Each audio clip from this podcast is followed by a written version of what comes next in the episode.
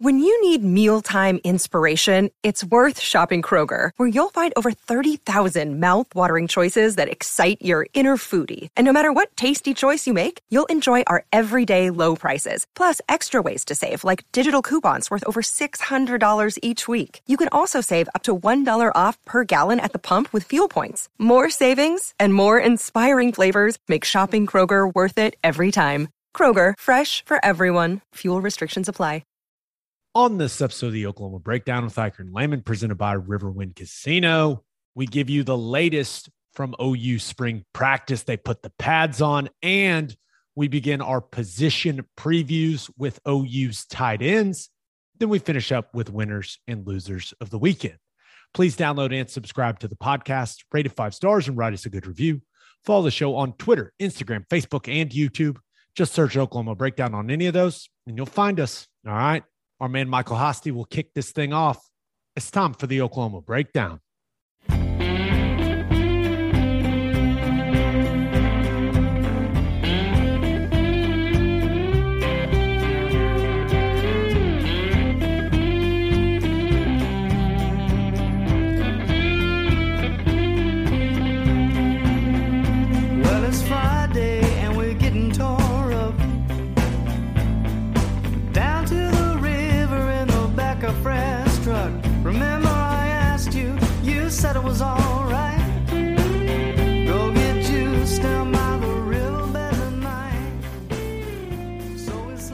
It's a beautiful Monday, March 28th, and you're listening to the Oklahoma Breakdown with Ikard and Lehman, presented by Riverwind Casino. Riverwind is Oklahoma City's premier casino experience, and your health and safety are Riverwind's number one priorities. There are so many reasons why Riverwind is consistently voted OKC's number one casino, but it all starts with their amazing variety of gaming thrills and excitement. Riverwind's beautiful award winning environment plays host to more than 2,800 of the latest electronic games with a huge selection of table games, including blackjack, blackjack match, roulette, and Teddy's favorite, maybe craps. No matter what your game, Riverwind has it in spades and hearts. And Riverwind will be featuring live music and local food trucks every month starting in May for the Beats and Bites Festival. All right. Performers include the Randy Rogers Band and Scotty McCreery. If you need help finding your way, just visit riverwind.com. Riverwind Casino, simply the best.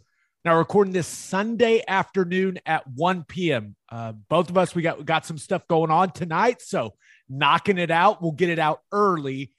So, I know in the opening, I say it's it's Monday, March 28th, but that's just, I think most people listen to this on Sunday, Ted. So, it's just, we try to cover our cover our bases there, you know? Yeah, you got to. Um, but all in all, beautiful weekend. And I, for one, not upset about getting it wrapped up a little early today. Absolutely. So please leave us a five star review and a nice comment while you're at it. If you are interested in sponsoring the podcast, you can email the Oklahoma breakdown at gmail.com. And also a reminder, we are going to record our first Q&A episode this week. And there are three ways to get us questions. You can leave a five star review on Apple Podcasts and comment with your question. You can email us your question to the Oklahoma breakdown at gmail.com, or you can tweet the podcast Twitter and use hashtag AskOKB. And we're going to sort through some questions. We're going to answer a bunch of them, Ted. Should be fun. Nope, I can't wait. Those are always good. Speaking of fun, the Oklahoma Sooners have three spring practices under their belts, and really, the first real one took place on Saturday. Put the pads on, baby, and started things off with what they are calling the W drill. Let's just make it clear it's not the Oklahoma drill. No, no, no, no. The W drill. Call it what you must, but hey, when it, when it comes down to it, pads were popping to set the tone on the practice field for the real first practice of spring ball. Ted, you gotta love it. You love to see it. Yeah, I the W drill, I guess, is the I guess the new version of the Oklahoma drill you that you cannot do anymore. Um, it's got to be a non-contact drill, so to speak. So you do what you can with what you've got, and this is kind of their way to set the tone in the pads, get the mindset going a little bit, wake everyone up, say this is the tempo that we're rolling with. So, uh, good stuff. Yeah, I I'm not asking questions. They they did what they did. I'm sure everything was cleared through the proper channels, and eh, I will say that that drill it's kind of a rite of passage for anyone that plays at Oklahoma, and the it, it's a little different in spring than it is in training camp, but there is a certain anxiety to the buildup of having to do that drill, especially if you're a young player, especially if you are one of these guys that is an early enrollee. Like you're thinking about it for a while. Like you get done with that second practice where you're not allowed to wear pads, the like acclimation period or what, and you know it's coming. You know it's coming. Yep. And it was, I, I would love to hear some of the conversations from the young guys, but like, oh my gosh, I'm just so glad it's over because I, I remember that feeling, that feeling, being like, okay, I didn't get destroyed. I held my own. I didn't get embarrassed. And now it's over. Thank God. The interesting part about it is I, through most of practice, you, it's kind of hard to explain. Like, even in the drills that you're doing with the offense, like the offensive line is mainly watching the offensive line the linebackers are mainly watching the linebackers. Like everyone's kind of coaching their positions. But whenever you do a drill like this, you know that everyone on the entire team is going to watch every rep and watch every single person individually. And like one of the goals is to just don't look horrible on film. Like whatever it is that you do, just try to survive don't do anything memorable uh, as far as being pancaked or anything like that. Just try and survive in advance. Stalemate is a win. That was always my motto. Stalemate is a win. You do not want to be the guy that, however it happens, and there's there's multiple ways it can happen. You don't want to be the guy that ends up on his back somehow. Like that's that's and it happens. It does happen, and it's not it's not a good feeling it's not a good. You you just don't, and and you feel bad for whoever ha- it happens to, depending on which side of the ball you're on and who it happens to. But I I'm sure it happened. Not throwing any names out there, but I'm sure it happened, and that's an awful feeling. Awful, yep. awful feeling. It's hey, you got to establish the gr- ground level and work up from there, right? Exactly. So now that the Sooners have three practices under their belt, just you know touch on some of the things that we've heard coming out of practice and you know th- speaking of that w drill it, it does sound like they're really pleased with how the offensive line is looking right now and I, I think there is a there's a general sense of optimism and you know after the last couple of seasons where it hasn't been up to the standard up front I, do think Bill Bedenbaugh has, you know, he's taken that personally. And these guys, you know, you you look at some young guys that need to make the next step, whether that be, you know, an Anton Harrison, a Wanya Morris, a Savion Byrd at the tackle positions. You've got some transfer guys that you feel good about in the interior, but it, it does seem like you know, and I'm, I'm not trying to make it sound like they got a finished product or anything like that. They absolutely don't. But if this offensive line group stays healthy, they feel good about what they've seen from who they think are going to be their key contributors going forward because I mean they they, they got after the defensive line a little bit in that W drill. So I, I think that the the one one of the big question marks that we talked about going into spring ball for the Sooners, it, offensive line was one of them. And I, I want to continue to hear good things come out of spring practice about the offensive line. That would make me feel a lot better about this football team in 2022. Yeah, there's no doubt about it. And, you know, a, a lot of times, especially if you're just installing a new system and, you know, just kind of learning, learning the process, learning some of the coaches, Right? There's a heavy emphasis on like what the like the core fundamentals are, right? And you know, sometimes early on, it's maybe the offensive line is staying on double teams longer than they typically would, instead of sifting up up to the next level quicker just to try and like reinforce getting movement and punch at the at the point of attack and like whatever the, those key principles are to like the running game you tend to to hang on hang your hat on those early on in spring. And it sounds like all that stuff's gone really good. And you know it's going to be a learning process. You know venables does a lot of stuff defensively and you know not only do the defensive guys have to learn a new system they have to learn a new system. They have to learn a new offense, right? Because you get used to defending the same old offense, right? And you get kind of you you kind of understand the tempo and the formations and and the adjustments and some of the motions that they do. So now they've got a whole new offense coming at them. They've got a new defense that they're they're trying to learn and you know they also have new defensive coaches that they're trying to adjust to and and kind of figure out like like how practice goes. Like what what's what's this going to be like? And on the offensive side, you you there's a little bit more of carryover with some of the the offensive coaches. So uh, maybe this is a long-winded way of me to make excuses for the defense that the That's what it sounds is like. winning early on, but I think there's some legitimate claims in there.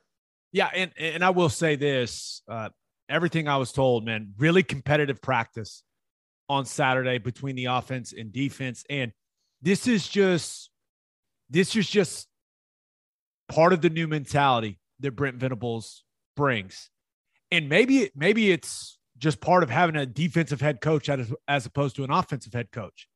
You get in pads for the first day of spring ball you're trying you're still trying to get your installs in place on both sides of the ball. You got all kinds of new coaches.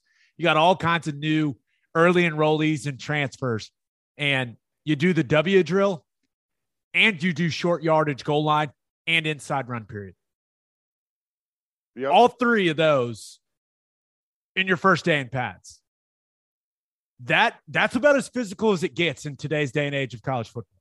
And Yep. i will say this I, I will defend your defense it sounds like the defensive line got after the O line and short yard goal line. So that's there. There's a win for your guys. I'll I'll continue to think that my guys are a little uh little ahead of yours mentally, and, and I just I, I think the offense maybe just a little ahead of the defense, right? Like you said, a little complex on the defensive side of things with BV, but just the physicality, the mentality, like just think of where you have to be from a mental focus standpoint as a player, knowing that, like, hey, I'm going into a padded practice and it is going to be like we are about to get this thing on. Like, it is Yep. no longer, you know, not doing inside run.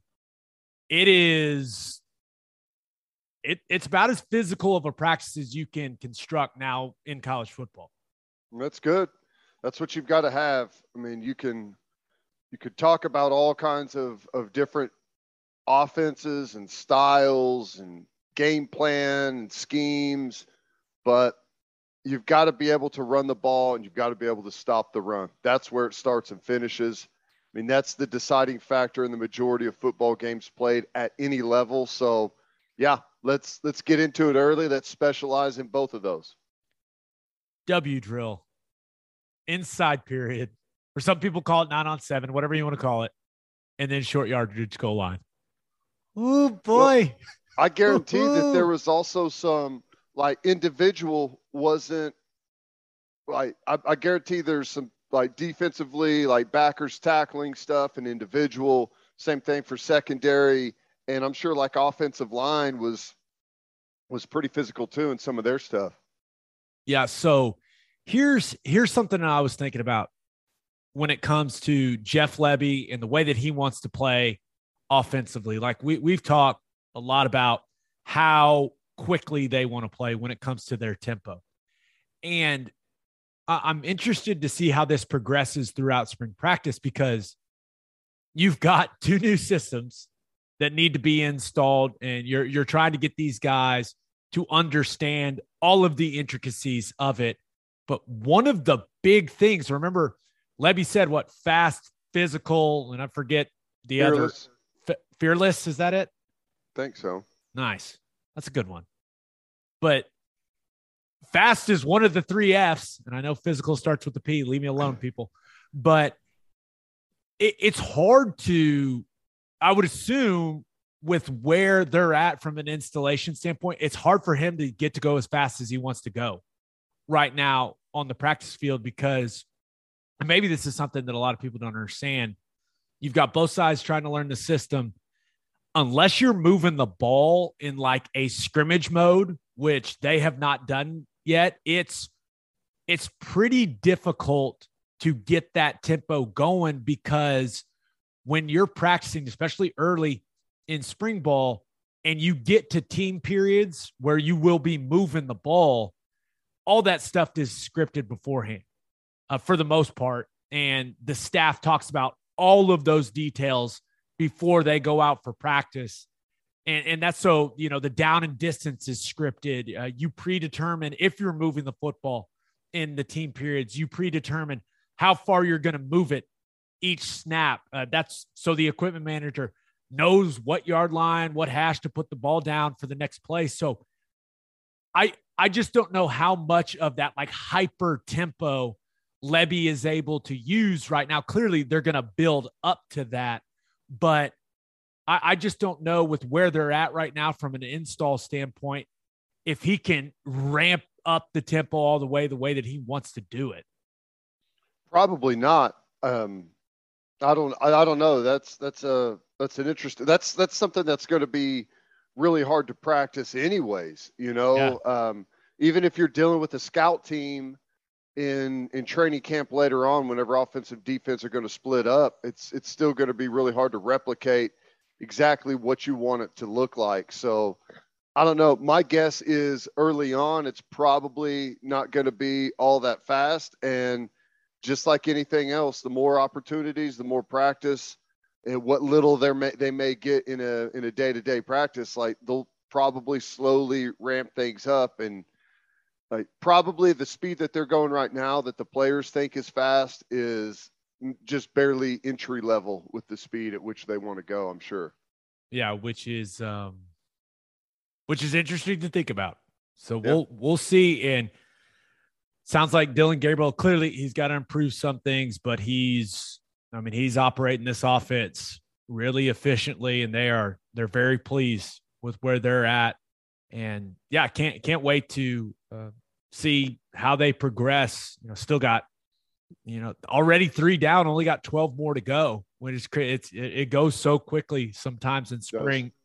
Okay, so they got the three practices out of the way. What what type of buzz defensively? Like what what what what are some of the things that you're kind of hearing?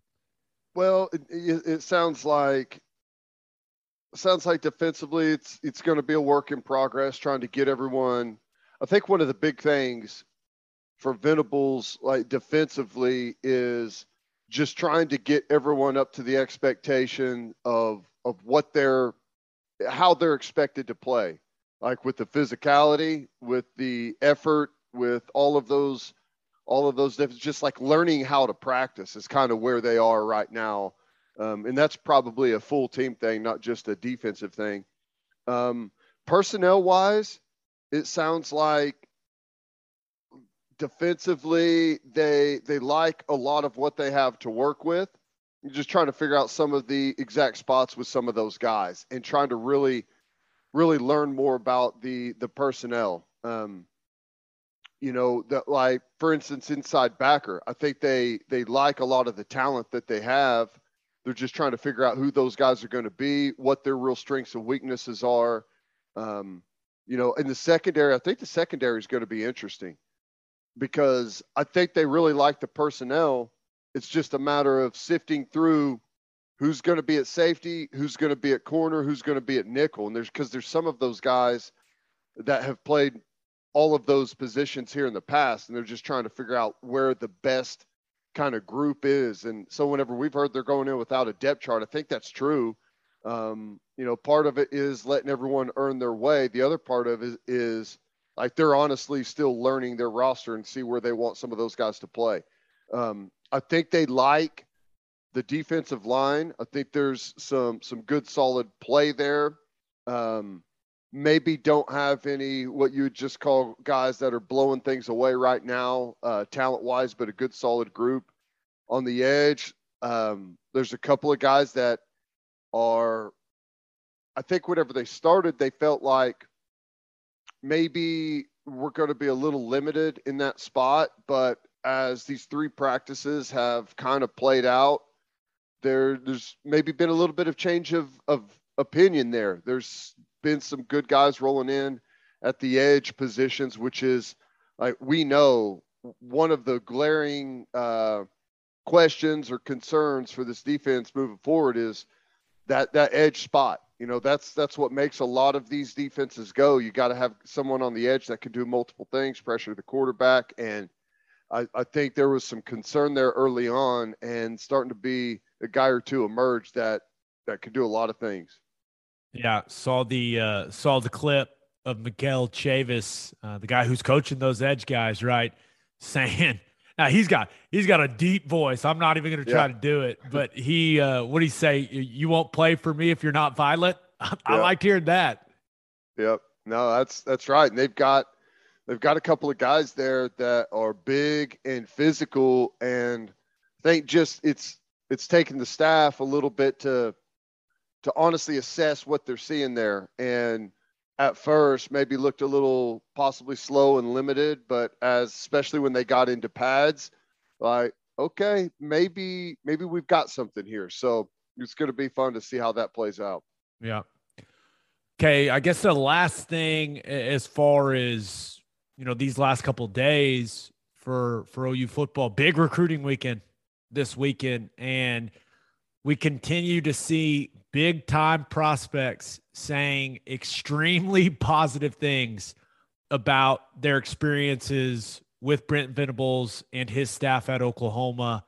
And those those prospects that were there on Saturday, they they got to see him in his element there on the practice field and that probably gave them a better understanding of what the the intensity and focus that BV always talks about looks like mm-hmm. when it comes to football.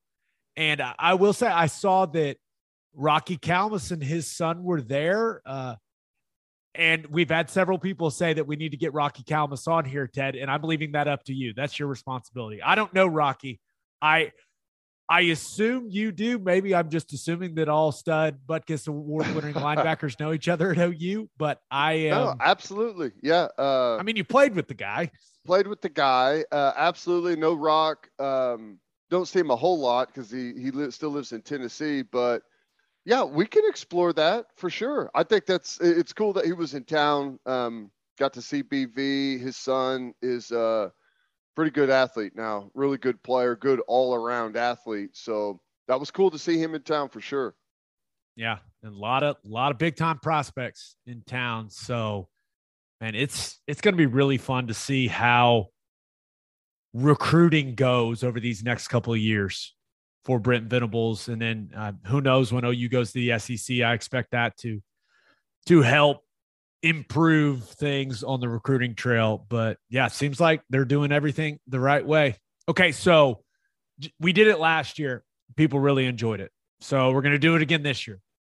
And that is our positional previews for OU football. And we're going to start this year's previews with the tight ends room. But first, the only place to stop when you're road tripping is Love's Travel Stops. Love's has over 560 locations in 41 states, offering 24 hour access to clean and safe places. Wherever your road trip needs are, Love's has it. Fuel, fresh food, all the snacks and drinks, including my favorite, Yes, Java Amore. That coffee is fantastic.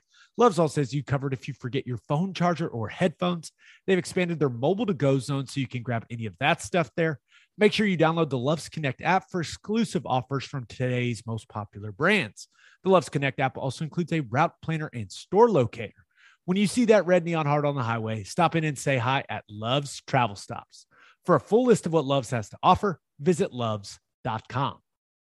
Opolis Clothing is the exclusive home for all of Oklahoma breakdown merchandise. If you want to live your life in buttery, soft comfort, go to opolisclothing.com. That's O P O L I S clothing.com and use our promo code TED, T E D, for 10% off your entire order. Still get a discount on all the OU and OKC Thunder gear as well. That's opolisclothing.com. Use the promo code TED for 10% off. Buttery soft, 10% off.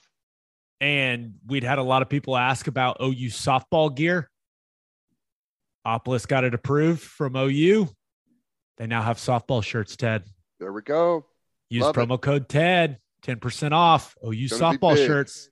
Another day is here, and you're ready for it. What to wear? Check. Breakfast, lunch, and dinner? Check. Planning for what's next and how to save for it? That's where Bank of America can help. For your financial to-dos, Bank of America has experts ready to help get you closer to your goals. Get started at one of our local financial centers or 24-7 in our mobile banking app. Find a location near you at bankofamerica.com slash talk to us. What would you like the power to do? Mobile banking requires downloading the app and is only available for select devices. Message and data rates may apply. Bank of America and a member FDIC. Okay. Tight ends. So for those of you that aren't familiar with Jeff Lebby's offense, he he lives in 11 personnel. So he he plays he plays with a tight end on the field. Now, going back and watching his offenses at Ole Miss, he he stays in 11 personnel a lot of time. So that means one back and one tight end. But he will also get in some 10 personnel, meaning one back, no tight ends but he will also get in 12 personnel, personnel, meaning one running back, two tight ends. At this point, from the conversations I've had, I think there are four main guys to talk about in the tight end room. And remember, this group can expand. It is a long time between now and when this thing kicks off for the 2022 season. Like a lot can happen.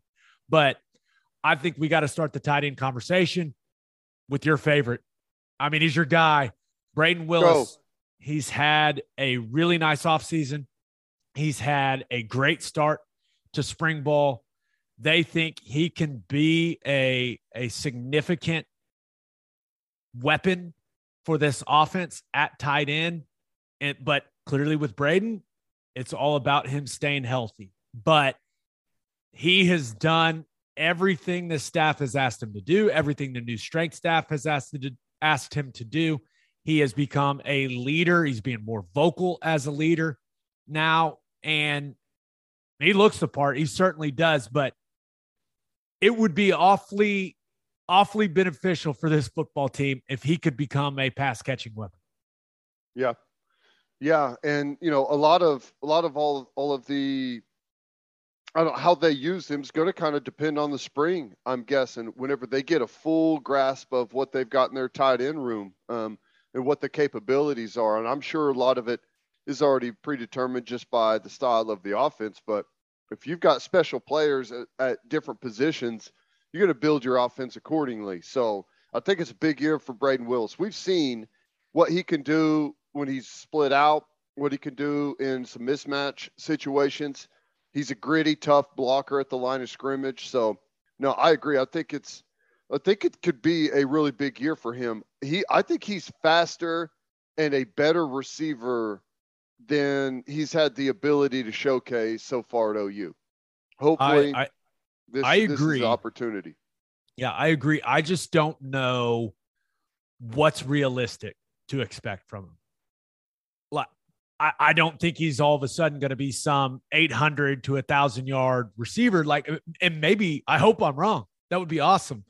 But even if he's just a guy that becomes a huge red zone threat, right? Guy that ends up all of a sudden you look up, he's caught seven, eight touchdowns on the year or something like that. Like just adding that element, like a big physical tight end that can create mismatches with linebackers and safeties, like that would be that would be massive for this team. That's it's huge for any offense.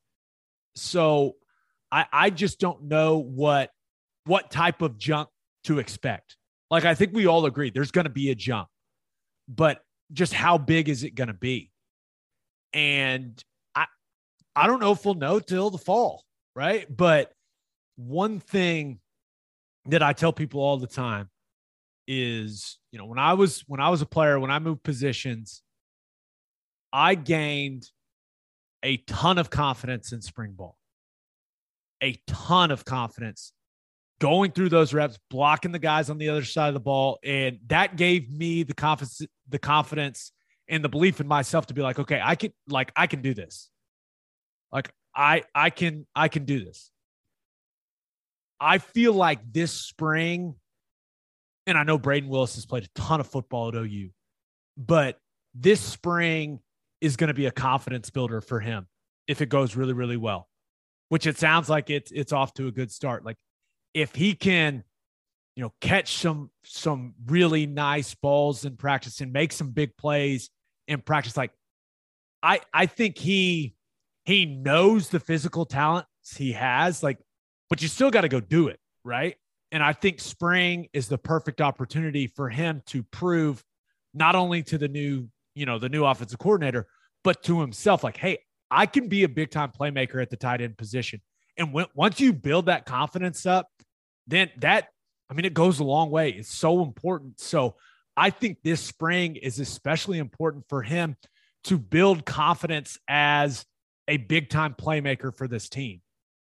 Yeah, and I I think a lot of that has started for him um in the bowl game and you know throughout winter workouts where he's kind of transitioned into like almost like the one of like the senior leader he's like kind of the guy on the team now you know what i'm saying? He's like the the elder statesman of the team. And i think that role is, is something that he can really build on in the spring. And uh, he's he's totally comfortable and confident in himself as a football player. So yeah you know and i just a lot of it is going to be determined on how much Lebby has with the tight end in his offense, you know, and like I said, he'll build some of that in there, but some off, some offenses just don't have much tight end. Like I wouldn't expect to start seeing Brayden Willis as a split out receiver, just a, a, like as his main role. I think it's going to be boot, play action, some of your more traditional type of tight end routes where he sees action, but that doesn't mean that has to be limiting. You can still do a lot from that type of role. And it's and you kind of made the point. If Brayden Willis shows Jeff Lebby, he can, you know, run short, intermediate, you know, run vertical routes. He's going to get him on the field and he's going to dial stuff up for him. But it's like that's where in spring you got to show what you can do because, you know, there's no doubt coaches set players up for success, right? Dialing up certain plays for guys, right? That's that's what the best coaches do. They say, okay, how do my how do I get my playmakers to football? Well, players also got to show coaches that they deserve to have stuff dialed up for them. You know what I mean? So I, I think that is that's going to be important for Brayden in you know here in spring ball to show that he's a guy that they need to have on the field, not only as a blocker, you know, he's he's proven that he's more than capable of being a versatile piece, right? Inline guy, put him in the backfield, uh, that split zone action, all, all that stuff. He's shown that, but he hasn't necessarily shown consistently that he can be a big playmaker in the passing game. If he shows him that, dude's going to be on the field a whole lot. Yep. Agree. Yeah. All right. Next guy, Daniel Parker. And let let me tell you, the staff loves Daniel Parker. He is he's blocking tight end, right? That it has been described to me as an absolute ass kicker. and take takes pride in going and knocking the absolute hell out of people. And they think from what they've seen so far, especially in these couple spring practices, they think he can do more than just be a blocker, right?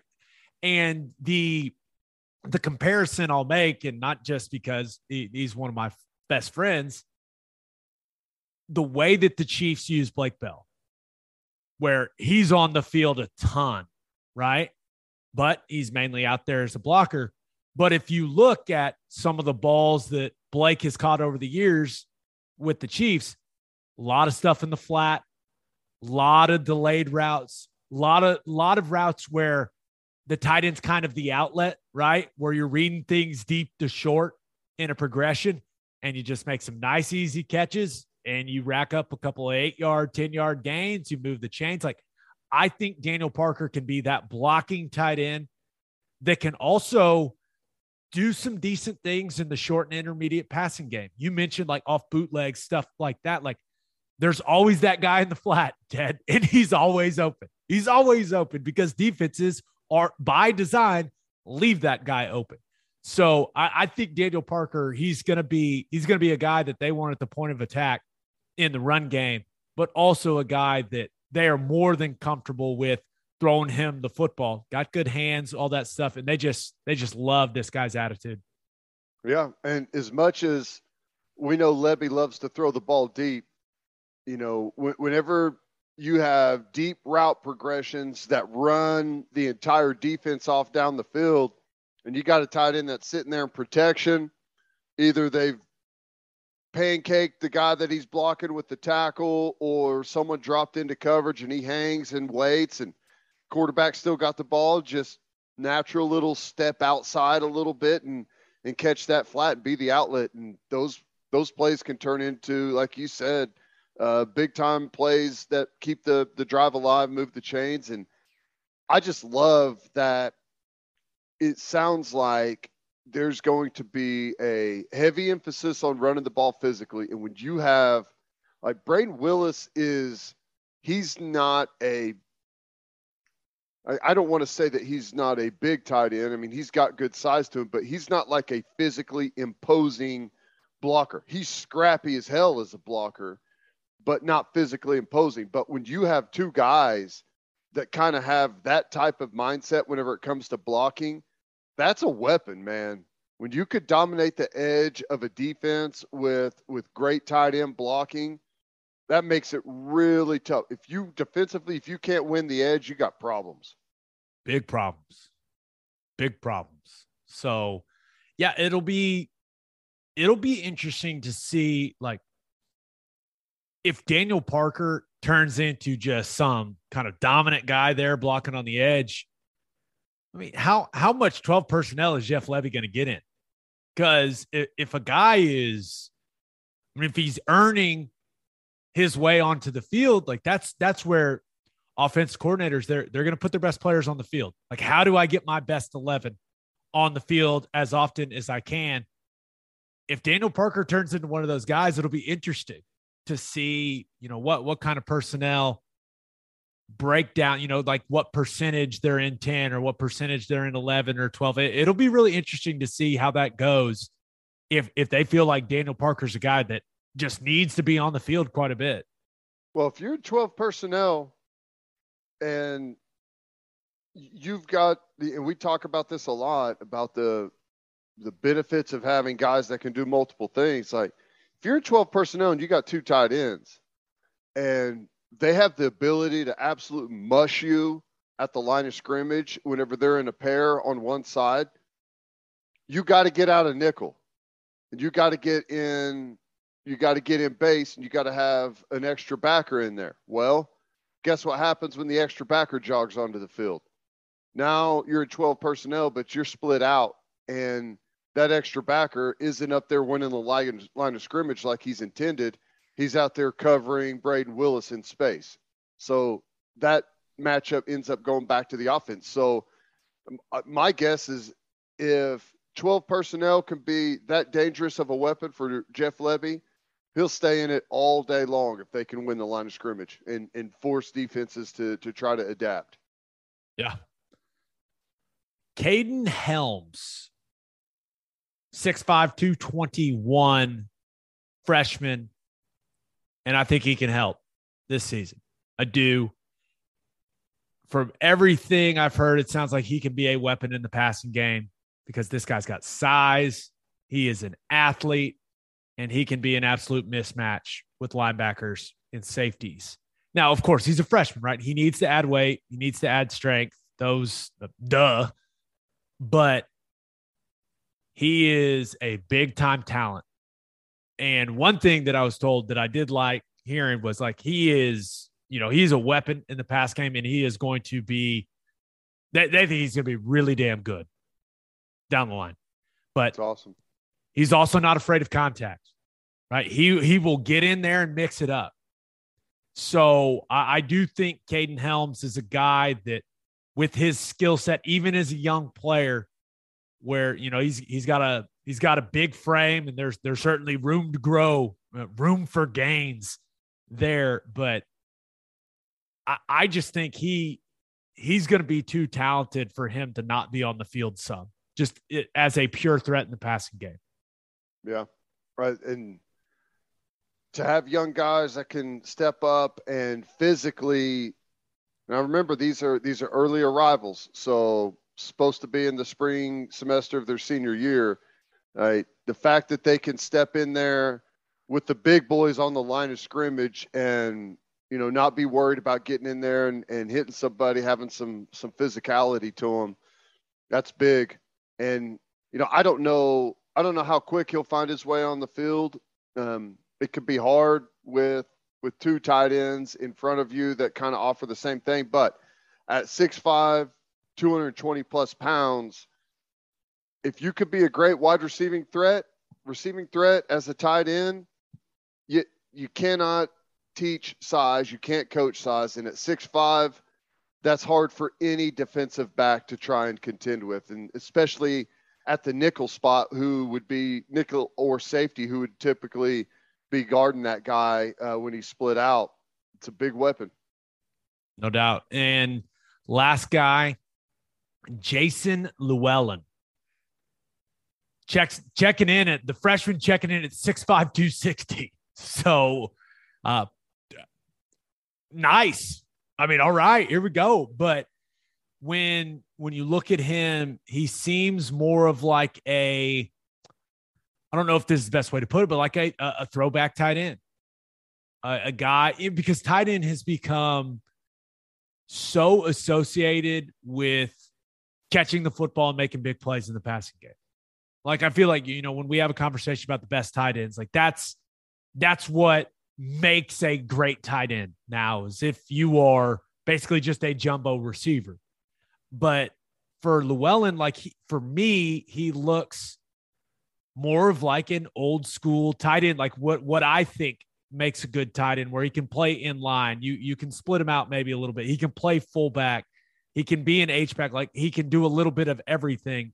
And if if my read on him is correct, I this is this is going to be an interesting comparison. But as a guy that I played with and that I have an incredible amount of respect for, if he can be Brody Eldridge with with better hands, then he's going to be one hell of a player at OU.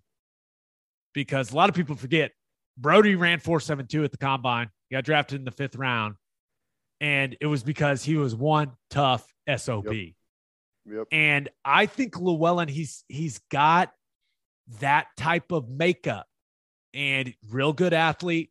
I don't know if he's going to be some just, you know, devastating pass catcher right? I don't know if he's going to be a thousand yard tight end or anything like that. I don't think that's what he's going to be, but I, I just think he's a he, he's going to be a good football player, and I I could see him finding his way on onto the field a little bit in his freshman year because if he can figure out kind of the ins and outs of the offense, because uh, they're going to ask him a lot to do with the skill set he's got, and that's not easy, right? That's that's going to be a lot on him mentally. If he can figure it out, and this could be, you know, the start to a a really, really solid career. At 6'5, 260 as a freshman, he's going to have to be careful. He's dangerously flirting with that tackle position, right? I, from experience, I, I would say yes. Keep keep that weight in check, Jason. And if you prove to be a very good blocker, just know that the conversation will be had. Now, I I don't know. I, I, haven't seen the kid in person or anything like that, so I don't know how well he moves. You know how athletic he is. Just just from his high school stuff, looks like a pretty solid athlete. But yes, if, if all of a sudden they're looking around going, hmm, who could the next center be? Oh, hey, Jason. What what do you think about hey we we want you to get maybe 270 275 and then all of a sudden it goes up 280 285 no I I, I don't think he's going to be an old lineman but yeah you you never know I suppose yep that's a uh, that's the gigantic freshman tight end. Big dude. That's big.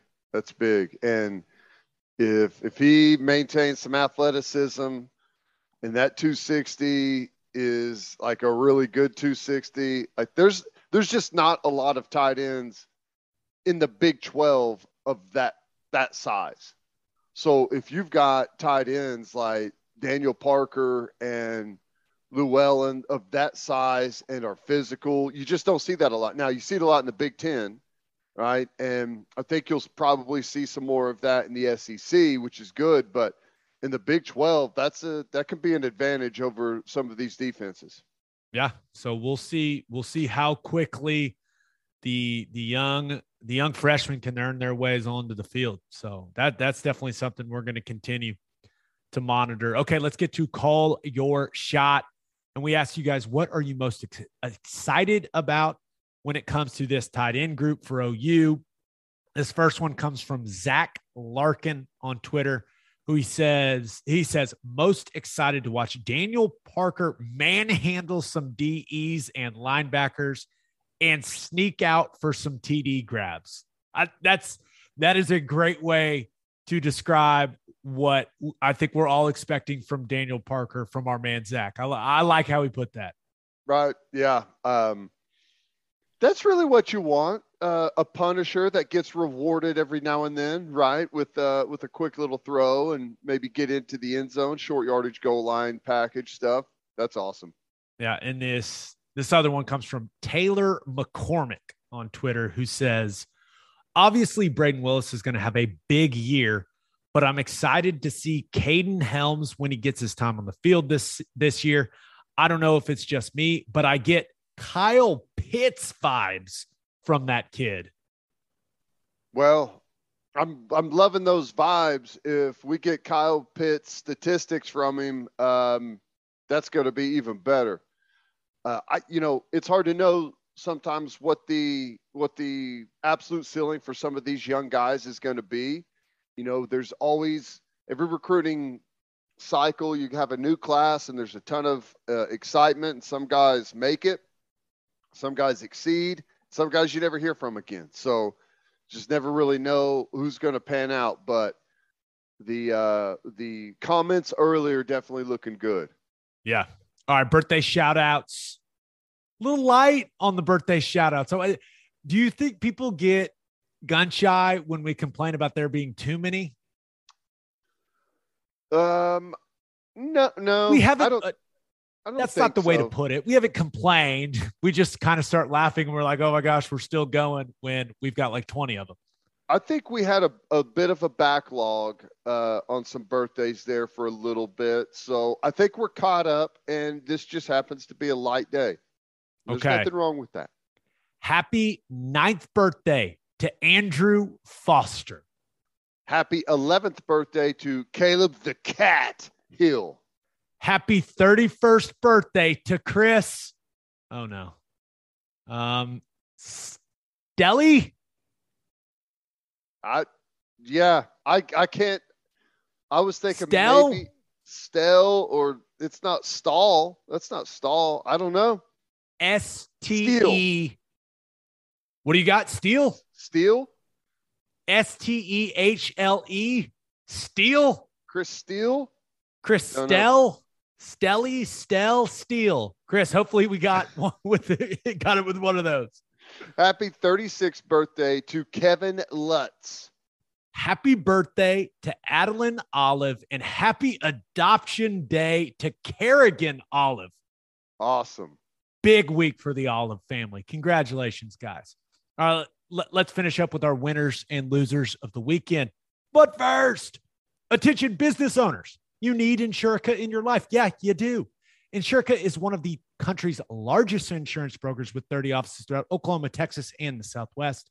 Insurica is able to customize programs by accessing the latest information from many insurance carriers.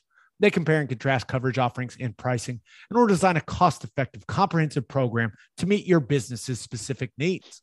Insurica's clients become best in class businesses by working with Insurica's team of advisors to manage risk. Purchasing insurance is only one way to protect your business. Best in class businesses win by avoiding a loss in the first place. If your business partners with Insurica, You'll save huge amounts of money and take back control of your total cost of risk. I'm an Insurica client and you should be too. If your business wants to be best in class, connect with Insurica at insurica.com. That's I N S U R I C A.com.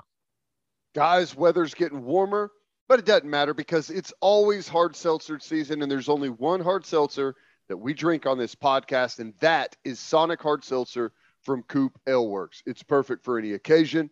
We drink it in the hot tub, by the fire, and at the tailgate. You can buy 12 packs of the iconic Sonic drive-in flavors like cherry limeade and ocean water, or you can grab a citrus variety pack or a tropical variety pack.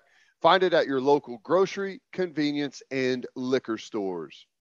As always, Ted, kick us off. Who do you have as your winner of the weekend?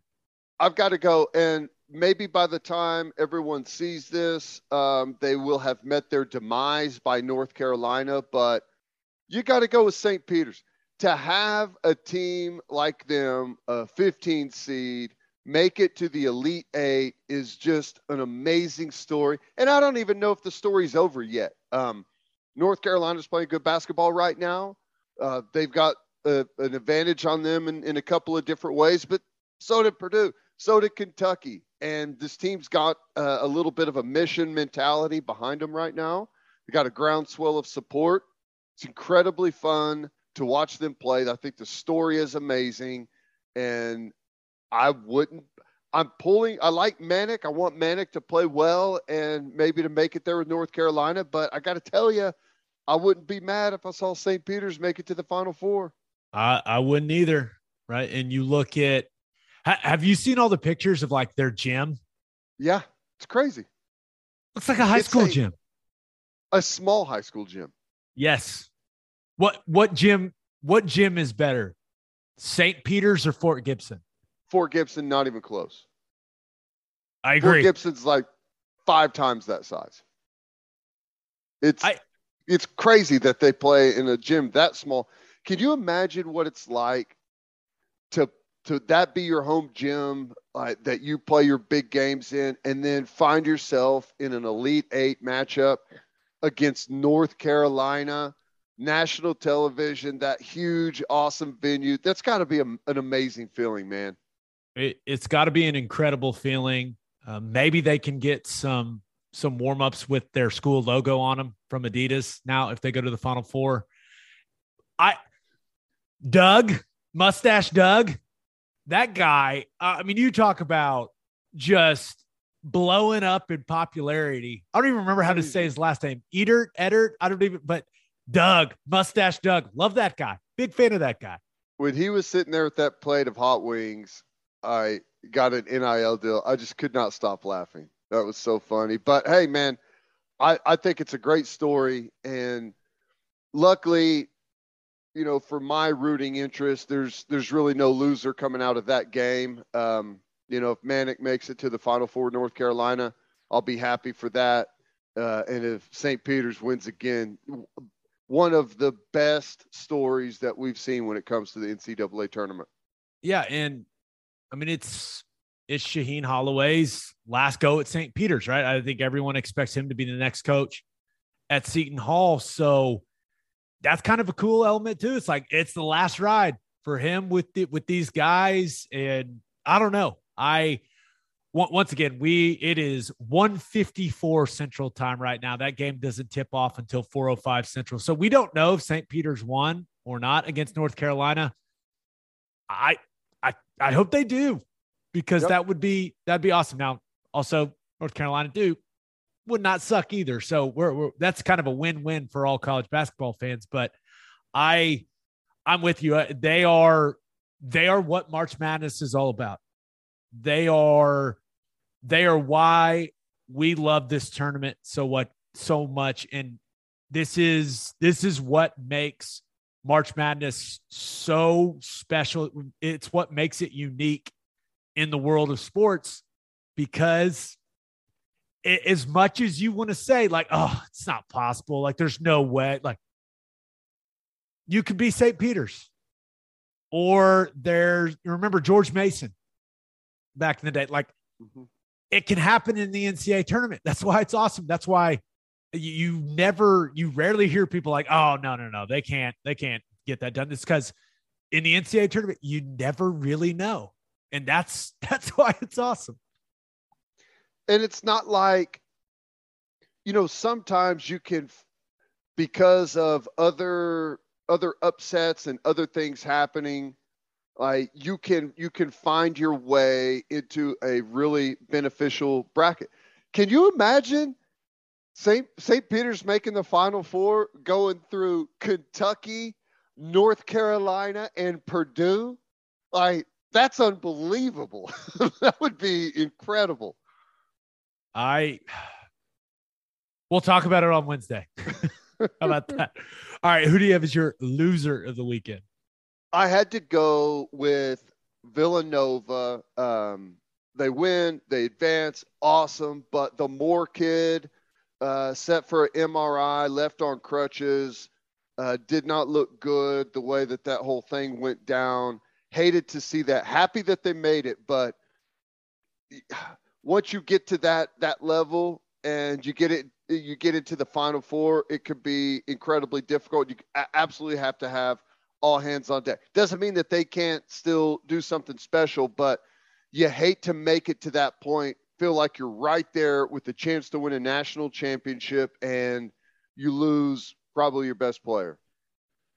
Jay Wright is a damn good basketball coach. I, I'm not sure many people realize that they're in their third like like they could win their third championship in the last like six tournaments, I think. since 2016 right Yeah. Three out of six. That's that's dynasty, right? Like that's dynasty level stuff. Well, someone made the comment that you we could have a all blue blood final four, and I was like, okay, Duke, North Carolina, um, Kansas, and Villanova.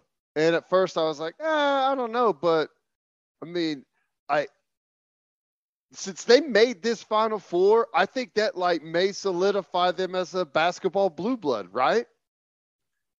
It's gotta I, I mean, and there's a debate to be had about like, okay, do you have to call them like a, a new blue blood or new blood blue blood or I don't whatever term you want to use? But yeah, are they a traditional blue blood in college basketball? No, but at some point when a program has the amount of success that Villanova has had under Jay Wright, like you you get you get placed in the blue blood category. We could call it something different. I really don't care, but all I know is that team goes to Final Fours. That's what Jay Well- Wright does. And if he wins his third championship in six seasons or in six tournaments, what you can't you can't tell me they're not a current blue blood. In- Well, whatever you want to call it, the compared elite to the other- category. the other blue bloods that we're going to be talking about being there, I their recent success is better than all of those schools. that's that that's kind of a college football conversation as well. Like, is Georgia a blue blood program? No.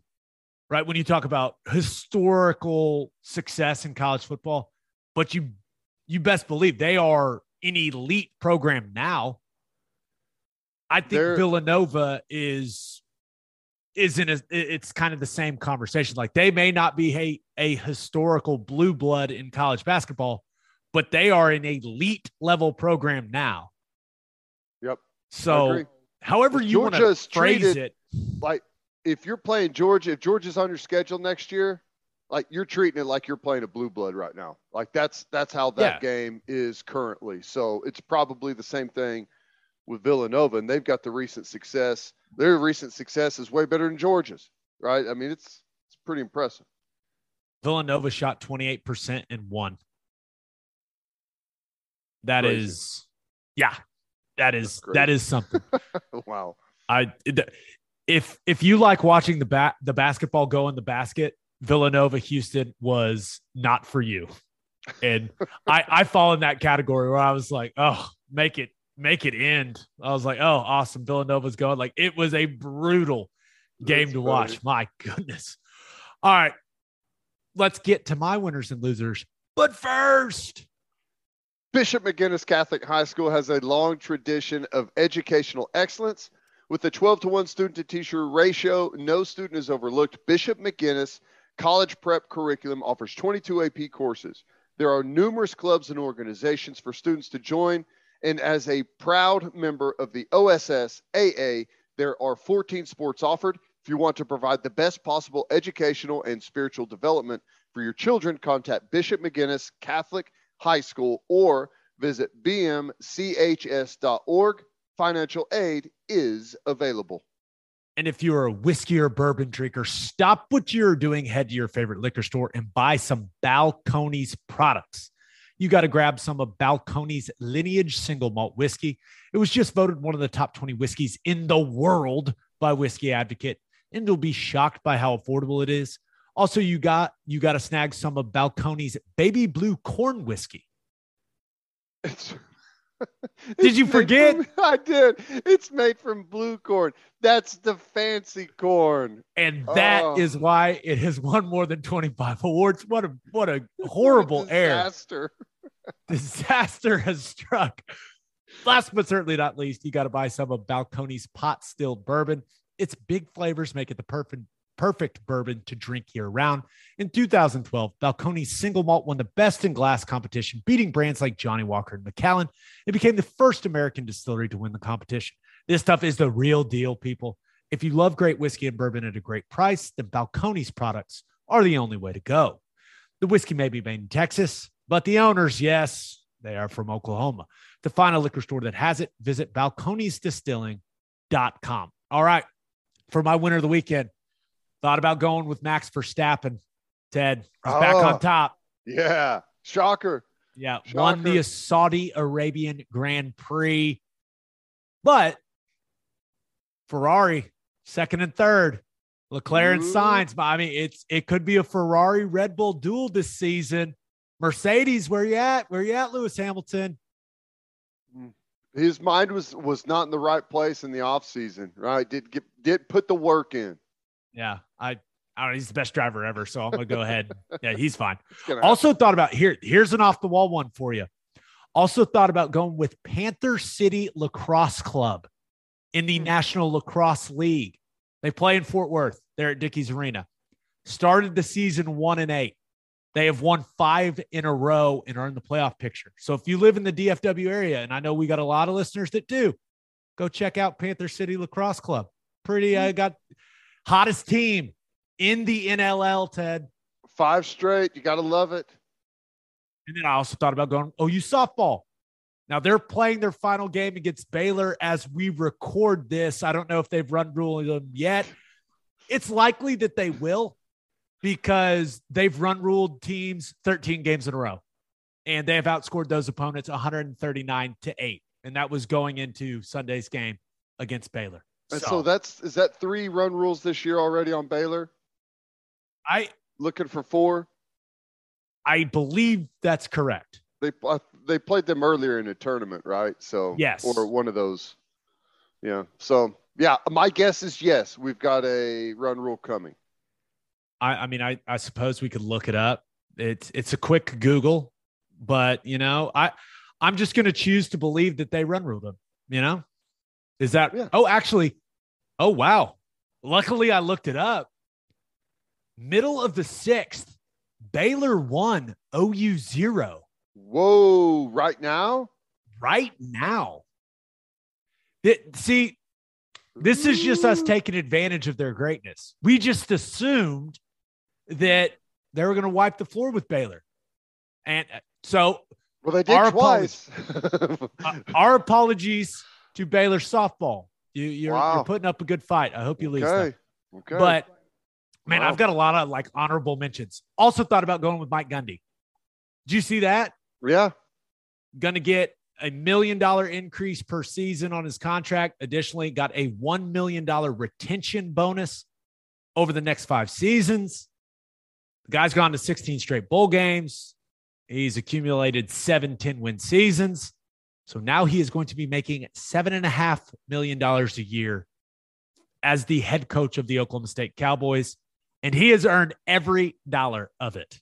I agree, and I still believe that considering the the circumstances, the school, the state, the the fact that he's won as many games as he has, I I think he's probably the most underrated coach in the entire country.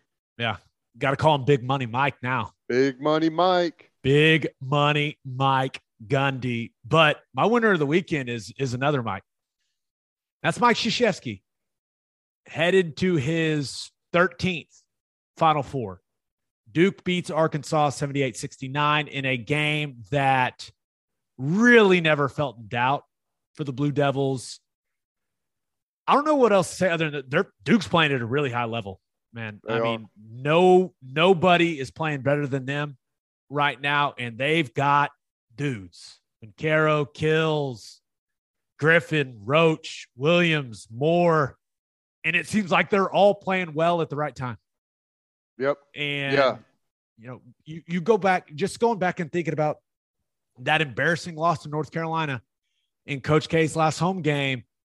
We talked about that possibly being like the the start of the championship DVD, right? Coach K saying the season's not over in his speech after that game.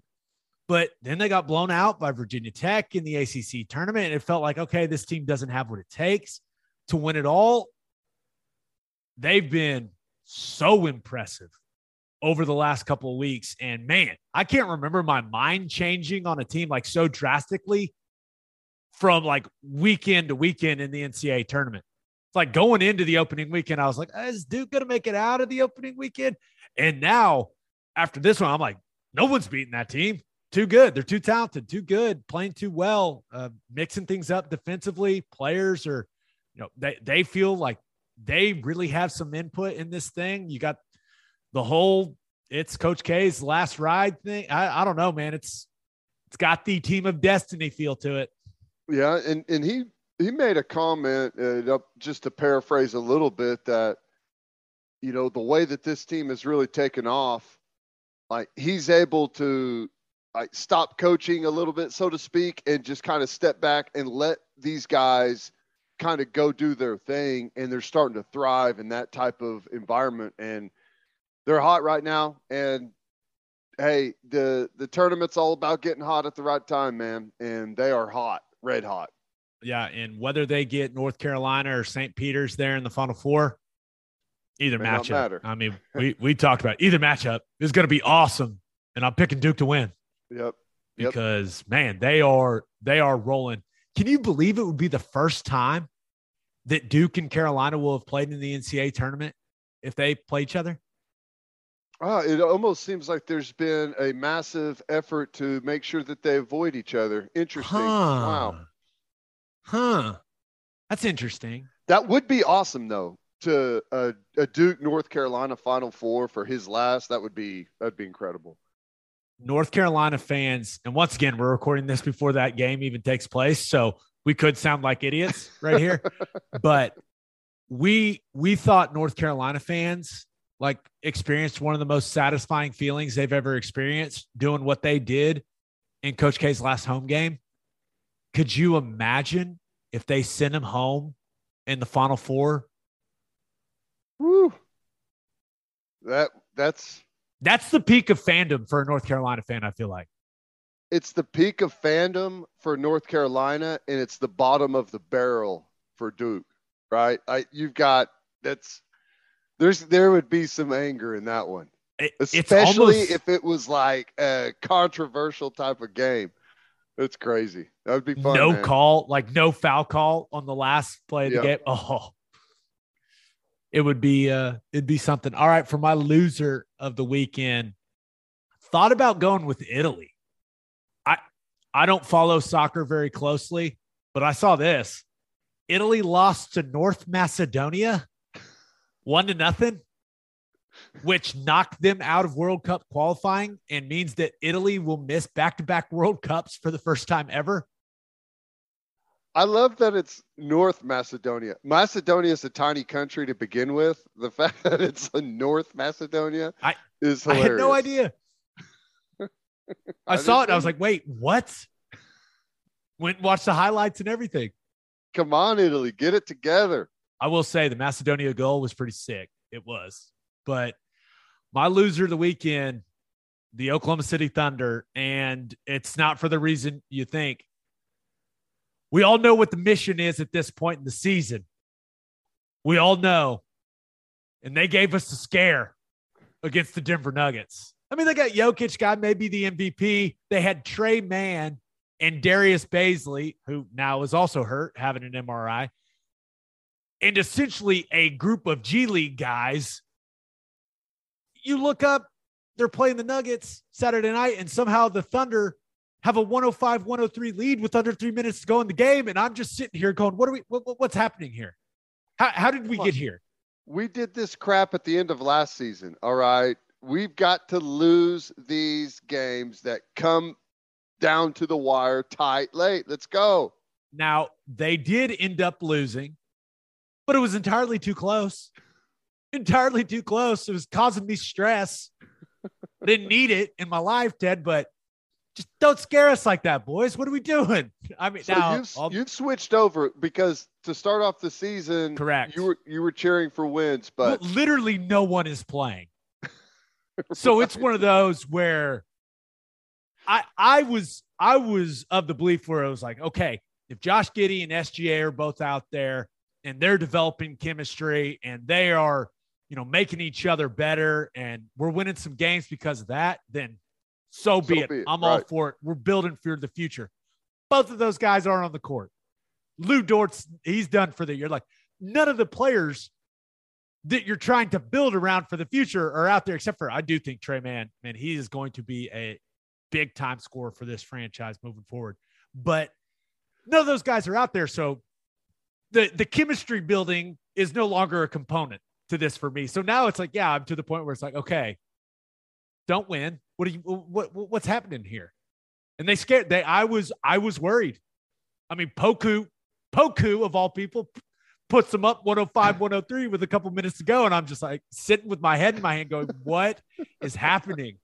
Uh, well, hey, we're at least we're getting the um the chemistry and all of that. They're building that in the training room now. That's that's good as long as they're in the same place, right? I, I guess team announced, right? Josh Giddey done for the rest of the year with that hip issue he's been dealing with for like a month now. Shai Gilgeous-Alexander's av- availability for the rest of the season seems rather questionable, but he's I good. I think everyone's feeling really really good about building around those two guys moving forward. And you you look at what Giddey did in his rookie year, man ends up averaging what 12 and a half points, almost eight rebounds, uh, over six assists a game. Like, undoubtedly, he's going to be first team all rookie. So, you know, in, in, hindsight, right, we were we were all kind of annoyed with how last season finished and how that affected the lottery odds, and then the Thunder end up not getting you know a, a top three pick or any, not even close, and you end up with Giddey. That appears to have worked out pretty decently, but I would prefer they have a really high draft pick, like one or two this year.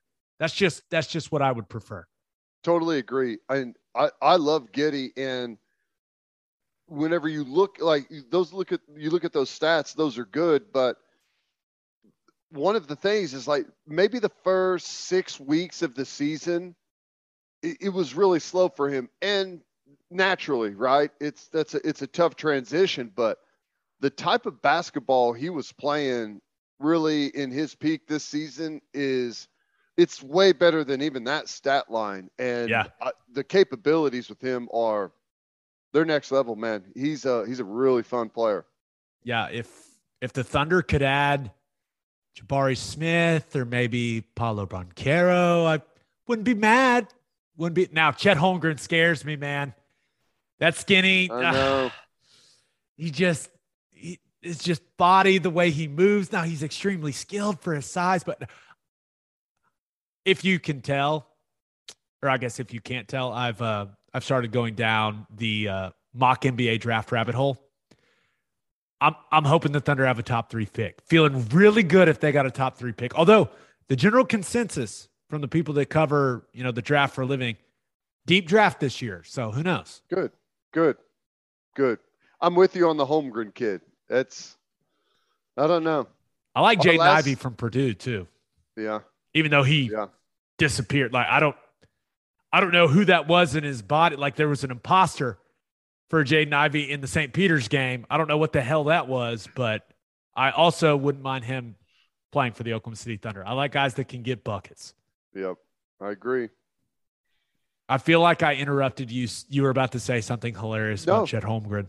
No, nope, nope, nope. Uh, well, all I was saying is uh, he's obviously incredibly skinny and durability looks like a factor. But the last time the Thunder took a guy that looked way too skinny, Kevin Durant, it ended up working out pretty good. He's no Kevin Durant, but I don't know.